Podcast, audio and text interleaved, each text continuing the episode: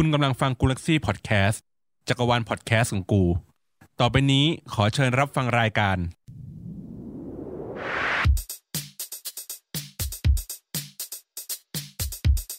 อัปทูกูอัปทูเดต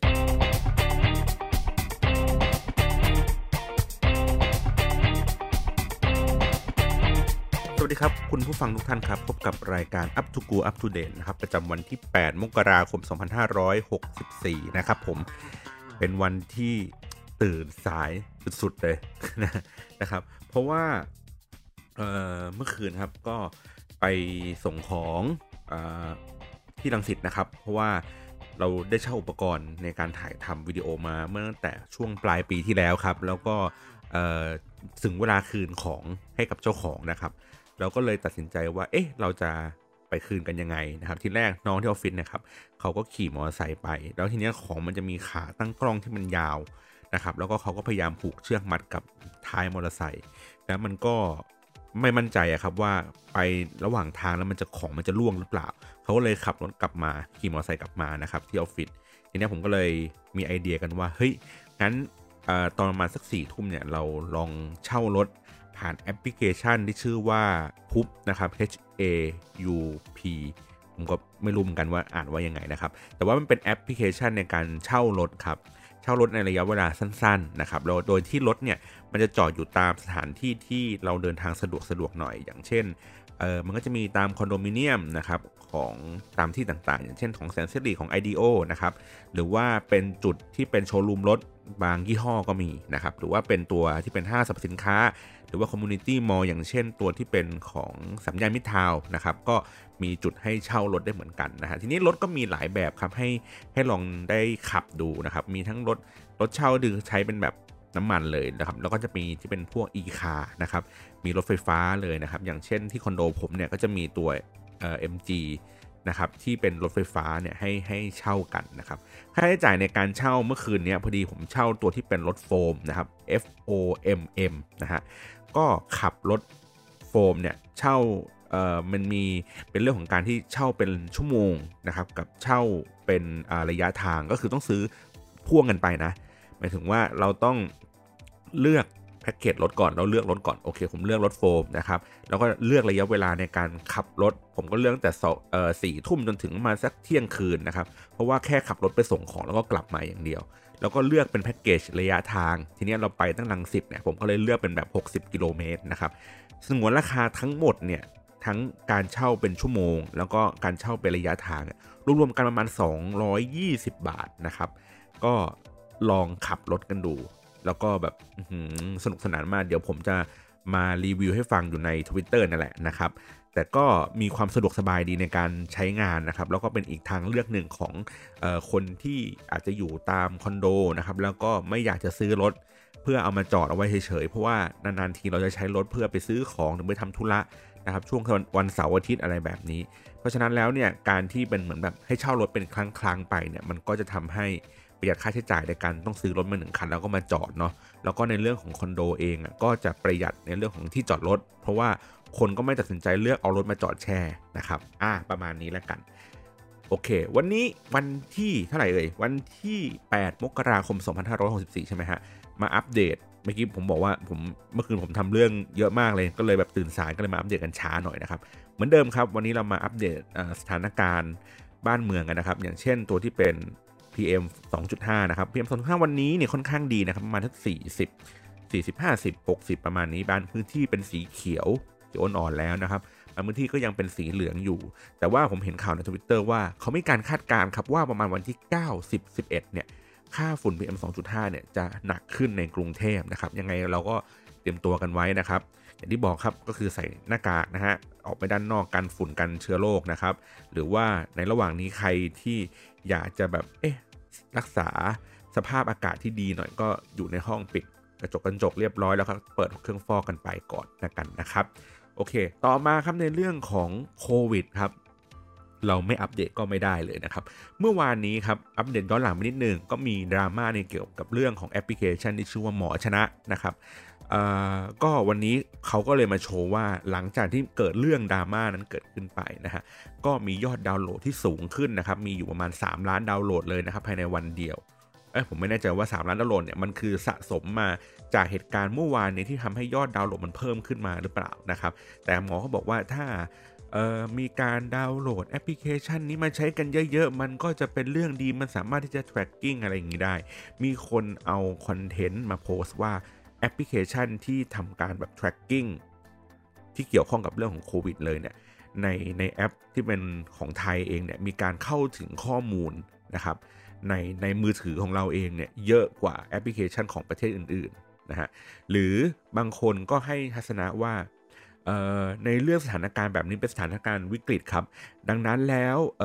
เขาเรียกไงความเป็นส่วนตัว คุณจะต้องโดนลิดรอนบ้างนะฮะเพื่อทำให้แบบ สังคมในภาพรวมมันดีขึ้นนะฮะแต่ว่าอันนี้ในในส่วนตัวผมพยายามมองว่าเออมันมันมีเขาเรียกไงดีการ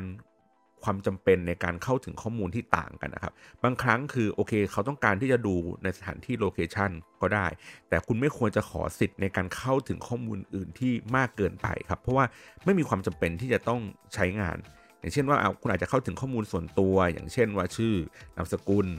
เบอร์โทรศัพท์ แล้วก็โลเคชันนะครับแต่ไม่จำเป็นที่ต้องเข้าถึงข้อมูลด้านอื่น ๆ เพราะว่ามันก็ไม่มีความจำเป็นเรื่องนั้น และขณะเดียวกันคนก็ตั้งคำถามเกี่ยวกับการปกป้องคุ้มครองข้อมูลที่ถูกแชร์ไป ว่าคุณจะมีหน่วยงานอะไรที่กล้ารับประกันว่าข้อมูลที่ถูกแชร์จากแอปพลิเคชันนั้นน่ะคุณจะสามารถที่จะเก็บ รักษามันไว้อย่างดีโดยที่ไม่ต้องไปถึงมือใคร ไม่ต้องถึงมือแฮกเกอร์ หรือว่าเอาไปกลายเป็นสแปมโฆษณา เป็นจัง SMS อะไรอย่างนี้นะครับ เพราะฉะนั้นแล้วเนี่ยผมมองว่าอันนี้ก็ต้องให้ข้อมูลมากขึ้นนะครับ ในของภาครัฐเองหรือว่าคนที่ผลิตแอปพลิเคชันนะครับ เรามาอัปเดตเอ่อทวิตเตอร์เทรนด์กันดีกว่าครับ วันนี้ Thailand Trend นะครับช่วงเวลาประมาณสักบ่าย2นะครับวันนี้มีเทรนด์อะไรที่ติดอันดับกันอยู่บ้างนะครับ จริงๆ ผมนั่งไล่ดูตั้งแต่ตอนช่วงมาเที่ยงๆนะครับ ว่ามีแฮชแท็กอะไรที่น่าสนใจบ้างนะครับ วันนี้ก็ยังมีศิลปิน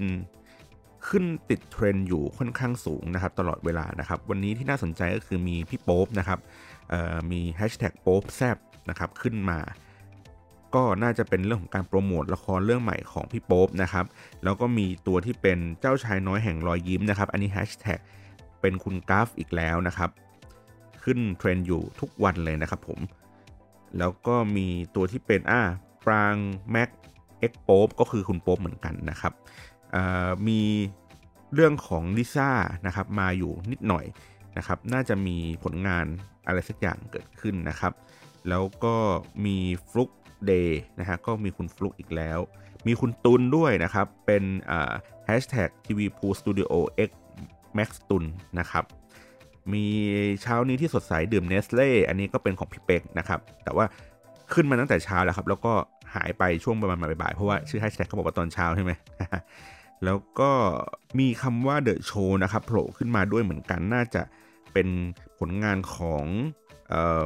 น่าจะเป็นรายการทีวีครับ เป็นรายการของ SBS MTV The Show นะครับ ลิซ่าน่าจะไปออกรายการหรือว่ามีคอนเทนต์อะไรสักอย่างเผยแพร่อยู่บนนั้นนะครับ ก็เลยทำให้ลิซ่าแบ็คพิงโผล่ขึ้นมาด้วยเหมือนกันนะครับ แต่ว่าวันนี้ครับอันดับหนึ่งในที่สุดก็กลับมาแล้วนะครับปาดหน้าศิลปิน ปาดหน้าบรรดาติ่งทั้งหลายครับ ขึ้นมาอยู่ในในอันดับหนึ่งก็คือแฮชแท็กที่ชื่อว่ากพ64ครับ เรื่องราวของแฮชแท็กกพ64เกิดอะไรขึ้นเดี๋ยว ผมมาเล่าให้ฟังนะครับ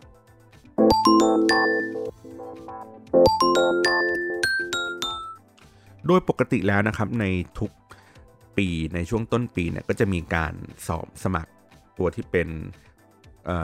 ราชการนะครับเขาเรียกว่าสอบกอพอนั่นเองนะฮะ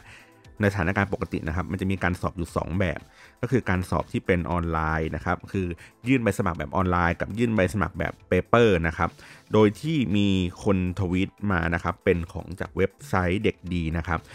พูดถึงเรื่องของวิธีการสอบนะครับการสมัครสอบการ เตรียมตัวในการสอบอะไรอย่างนี้นะครับว่ามีความแตกต่างกันอย่างไรระหว่างการสอบแบบอิเล็กทรอนิกส์นะครับกับสอบแบบ paper นะครับอย่างเช่นการสอบแบบ paper เนี่ยก็คือสอบในสนามสอบตามที่กำหนดนะครับแต่ว่าในตัวของอิเล็กทรอนิกส์ก็อย่างที่บอกเหมือนกันก็คือสอบในลักษณะแบบเดียวกันก็คือเออจริง ๆ สุดท้ายแล้วเนี่ยการสอบกอพอก็คือก็ต้องไปที่สนามสอบอยู่ดีนะครับ แต่ว่ามีการลงทะเบียนอยู่ 2 แบบนะฮะวิธีการสอบก็คือมีการสอบผ่านคอมพิวเตอร์นะครับถ้าเป็นลงทะเบียนผ่านอิเล็กทรอนิกส์ แต่ถ้าเป็น paper คือสอบผ่านกระดาษเล่มข้อสอบนะครับเอ่อแล้วก็ถ้าเป็นอ่าจะบอกเขาเป็นเป็นอิเล็กทรอนิกส์ก็มีการคลิกนะครับ คลิกเมาส์คำตอบอ่าส่วนกระดาษเนี่ยก็เป็นฝนคำตอบด้วยดินสอ ปริมาณจำนวนพื้นที่นั่งในการสอบนะครับคือจำนวนคนที่สามารถเข้าไปรองรับในระบบนี้ได้ เขาก็บอกว่าในแบบอิเล็กทรอนิกส์เนี่ยก็รองรับได้ประมาณ 4 0,000 ที่นั่งนะครับแต่ว่าเป็นแบบกระดาษเนี่ยรองรับได้ถึง 5 0 0 0 0 0ที่นั่งนะครับวุฒิที่เปิดสอบเนี่ยก็ ตัวของอิเล็กทรอนิกส์เองเนี่ยจะมีแค่ปตรีและปโทนะครับ ส่วนของ paper เองมี ปวช ปวท ปวส นะครับปตรีปโท ค่าสมัครสอบแบบเล็กเอ่อสามร้อยสามสิบนะครับแบบเปเปอร์สองร้อยแปดสิบบาทนะครับ แล้วก็แบบอิเล็กทรอนิกส์เนี่ยก็คือเริ่มสมัครในวันนี้วันแรกนะครับ ก็คือวันที่ 8 จนถึง 8 มกราคมนะครับ โดยที่กำหนดในระยะเวลาในการสอบก็คือช่วงมาวันที่ 3 ถึง 8 เมษายนนะครับ แล้วก็ประกาศผลสอบวันที่ 28 พฤษภาคม แต่ว่าในแบบเปเปอร์เองยังไม่กำหนดวันสอบ เนื่องจากว่าอาจจะเป็นเรื่องของสถานการณ์โควิดนะครับ จุดเด่นก็คือว่ามีเรื่องของเวลาเวลานาฬิกานะครับที่บอกเรื่องของว่าเวลาที่เหลือในการสอบมีอยู่เท่าไหร่ในการทำข้อสอบนะครับ แต่ว่า ถ้าแบบ paper มันจะไม่มีนะครับแล้วก็จะไม่ได้พกนาฬิกาติดตัวอะไรอย่างนี้ไว้นะครับเป็นตัวเปล่าๆเลยนั้นก็ต้องกะเวลาให้ดีนะครับ แล้วก็แต่ว่าแบบ paper เนี่ยข้อดีของมันก็คือว่ามันสามารถที่จะมีวันสอบในช่วงวันเสาร์อาทิตย์ อันนี้เราก็จะไม่ต้องมาลางานเพื่อไปสอบกันได้นะครับ อันนี้คือความแตกต่างระหว่างการสอบแบบ 2 แบบ ทีนี้ปัญหาที่เกิดขึ้นเมื่อเช้านี้ก็คือเออเว็บไซต์ล่มนะครับเออผมดูในตัวของคนที่พูดถึงนะครับประสบการณ์ในการสอบอะไรอย่างนี้นะครับว่า ว่ามันเป็นยังไงก็คือ มีคนบ่นกันครับว่าเมื่อเช้าเนี้ยคือพยายามเข้าไปตั้งแต่เช้าตั้งแต่6โมงเช้าเจ็ดโมงเช้าแปดโมงเช้านะครับเพื่อเข้าไปแล้วก็เว็บไซต์มันล่มนะฮะ โทรไปถามทางกอพอนะครับก็แจ้งว่ากำลังปรับปรุงระบบนะครับแล้วก็สมัครสอบกินได้ประมาณสัก6โมงเย็นนะครับแล้วเขาก็บอกว่าไม่จำเป็นที่ต้องรีบร้อนในการสมัครสอบในวันแรกนะครับก็คือระยะเวลาในการสอบเออในการสมัครสอบเองเนี่ยมันยาวจนถึงวันที่ 28 มกราเพราะฉะนั้นเนี่ยค่อยๆทยอยไปก็ได้นะครับ แล้วเขาบอกว่าหรือจำนวนโคต้าเนี่ยมันเต็มก่อน เพราะฉะนั้นแล้วเนี่ยผมมองว่าเออไม่ใช่ผมเออ ทางระบบเนี่ยเขามองว่ามันมีพื้นที่สอบตั้งประมาณ 4 0,000นะครับไม่จำเป็นที่ต้องอัดยัดเยียดกันอยู่ในวันที่ 8 วันเดียวก็ได้นะครับ ค่อยๆทยอยไปก็ได้นะครับทีนี้ในความเห็นของชาวทวิตนะครับ บางคนเขาก็บอกว่า เว็บกพ8โมงครึ่งล่มนะครับแล้วก็ระบบราชการไทยเนาะรวมข้อสอบออรวมที่นั่งสอบ 40,000 กว่าแต่ทำเว็บให้รองรับไม่ได้ 40,000ยูเซอร์ ในเวลาเดียวกันนะครับแล้วก็มีบางคนก็โพสต์คลิปมานะครับว่าขณะที่ประเทศเกาหลีเนี่ยให้ความสำคัญกับการสอบมากๆ ส่วนประเทศไทยเนี่ยควรพัฒนาระบบการสมัครสอบให้ได้ก่อนนะครับก็ติดแฮชแท็กกุกพ44เอ้ย64นะครับบางคนก็บ่นว่ามาคนต้องกี่แสนไม่รู้มาแย่งที่นั่งสอบแค่สี่หมื่นที่ เออไม่ได้หลับไม่ได้นอนแหกตาตื่นกันมาสมัคร แต่เว็บล่มปัญหาเดิมๆทุกปี ไม่เคยจะแก้ไขเลยแย่มากนะครับ หรือบางคนก็ทวิตว่า ทุกคนต้องแหกตาตื่นมาสอบ เพราะผู้ใหญ่ที่บ้านต้องการให้สอบ แต่ไม่เคยรู้เลยว่าลูกหลานต้องมาเจอกับระบบที่ห่วยแตกตั้งแต่เริ่มสมัคร ไม่ว่ากี่ปีก็ไม่เคยพัฒนาล่มยังไงอย่างนั้น แล้วถามจริงเถอะ จะให้สอบแบบอิเล็กทรอนิกส์กูจะมั่นใจสักแค่ไหนว่ามันดีโดนด่าทุกปีแต่ก็ไม่เคยพัฒนานะครับ อันนี้เป็นกระแสของคนที่ติด hashtag กพ64นะครับที่เมื่อเช้านี้มีการลมเกิดขึ้นนะครับ ยังไงก็ขอเป็นกำลังใจให้ทุกคนนะครับที่ตั้งใจอยากจะไปสมัครสอบนะครับ ก็คืออันดับแรกเลยเข้าไปที่เว็บไซต์แล้วก็สามารถที่จะเขาเรียกไงนะยืนยันในการ สมัครสอบให้ได้นะครับ แล้วก็หลังจากนั้นก็พยายามติวพยายามอ่านหนังสือนะครับ แล้วก็ทำเรื่องของการสอบให้ได้ดีที่สุดนะครับ เรื่องอื่นๆนะครับ นอกเหนือจากแฮชแท็กกพ64นะครับ มีเมื่อคืนนี้เป็นเรื่องเกี่ยวกับน้ำท่วมยะลาครับ มีคนทวิตนะครับ แล้วก็ติดแฮชแท็กว่าน้ำท่วมยะลานะครับเเมื่อประมาณสักช่วงประมาณเย็นๆค่ำๆของเมื่อวานนี้นะครับ ว่าไม่ค่อยมีข่าวเรื่องนี้ออกทางสื่อมาก เท่าไหร่นักนะครับ ก็อยากจะให้ผู้คนช่วยกันรับรู้นะครับ แล้วก็ส่งความช่วยเหลือในเรื่องของการบรรเทาทุกข์นะครับ เรื่องที่น้ำท่วมที่ทางยะลาทางใต้นะครับทั้งยะลาทั้งปัตตานีต่างๆเนี่ยอันนี้ก็ช่วยประชาสัมพันธ์ให้นะครับเเรื่องของหิมะตกที่เกาหลีนะครับเขาบอกว่าเมื่อวานผมเล่าให้ฟังเลยใช่ไหมเออมันก็มีคลิปที่แบบว่าเป็นน้ำทะเลพัดขึ้นมาเป็นหาดแล้วก็ขึ้นมาเป็นน้ำแข็งเป็นเกล็ดน้ำแข็งเลยนะครับ หรือว่าบางคนก็ เปิดแอร์ในรถนะครับแล้วก็พ่นออกมาเป็นไอ้น้ำแข็งกันเลยทีเดียวเขาบอกว่าเป็นความหนาวที่สุดในรอบ 20 ปีของที่เกาหลีนะครับ อุณหภูมิตอนนี้ลบ 18 องศานะครับ แต่ว่า feels like อ่ะประมาณลบ 24 นะฮะ มันก็ค่อนข้างที่จะหนาวนะ แล้วก็แบบหนาวโหดด้วยนะครับที่เกาหลีนะครับ ยังไงก็คอยติดตามข่าวให้ดีนะครับ ไม่ต้องไปอิจฉาเขา เพราะว่าอย่างที่บอกมันก็เป็นทุกขลาบของเขาว่า ถ้าเกิดว่าบ้านเรามันมีความร้อนที่ร้อนจัดนะครับ บ้านเขาก็คือความหนาวที่หนาวจัด มันก็เป็นปัญหาของเขา มันไม่ได้โรแมนติกเสมอไปนะครับ เพราะฉะนั้นแล้วก็ลองติดตามข่าวกันดูครับ วันนี้สำหรับอัปทูกูอัปทูเดตก็อัปเดตแต่เพียงเท่านี้นะครับในวันที่ 8 มกราคม 2564 ขอให้มีความสุขในช่วงบ่ายช่วงเย็นนะครับ แล้วก็ ผมขอตัวลานะครับในช่วงวันเสาร์อาทิตย์พักไปก่อนนะครับ แล้วก็เดี๋ยวเราจะกลับมาทุกวันจันทร์ถึงศุกร์นะครับช่วงมาเที่ยงเที่ยงบ่ายๆแล้วแต่ที่ผมจะแบบสะดวกแล้วกันนะครับ วันนี้ขอบคุณสำหรับการรับฟังครับสวัสดีครับ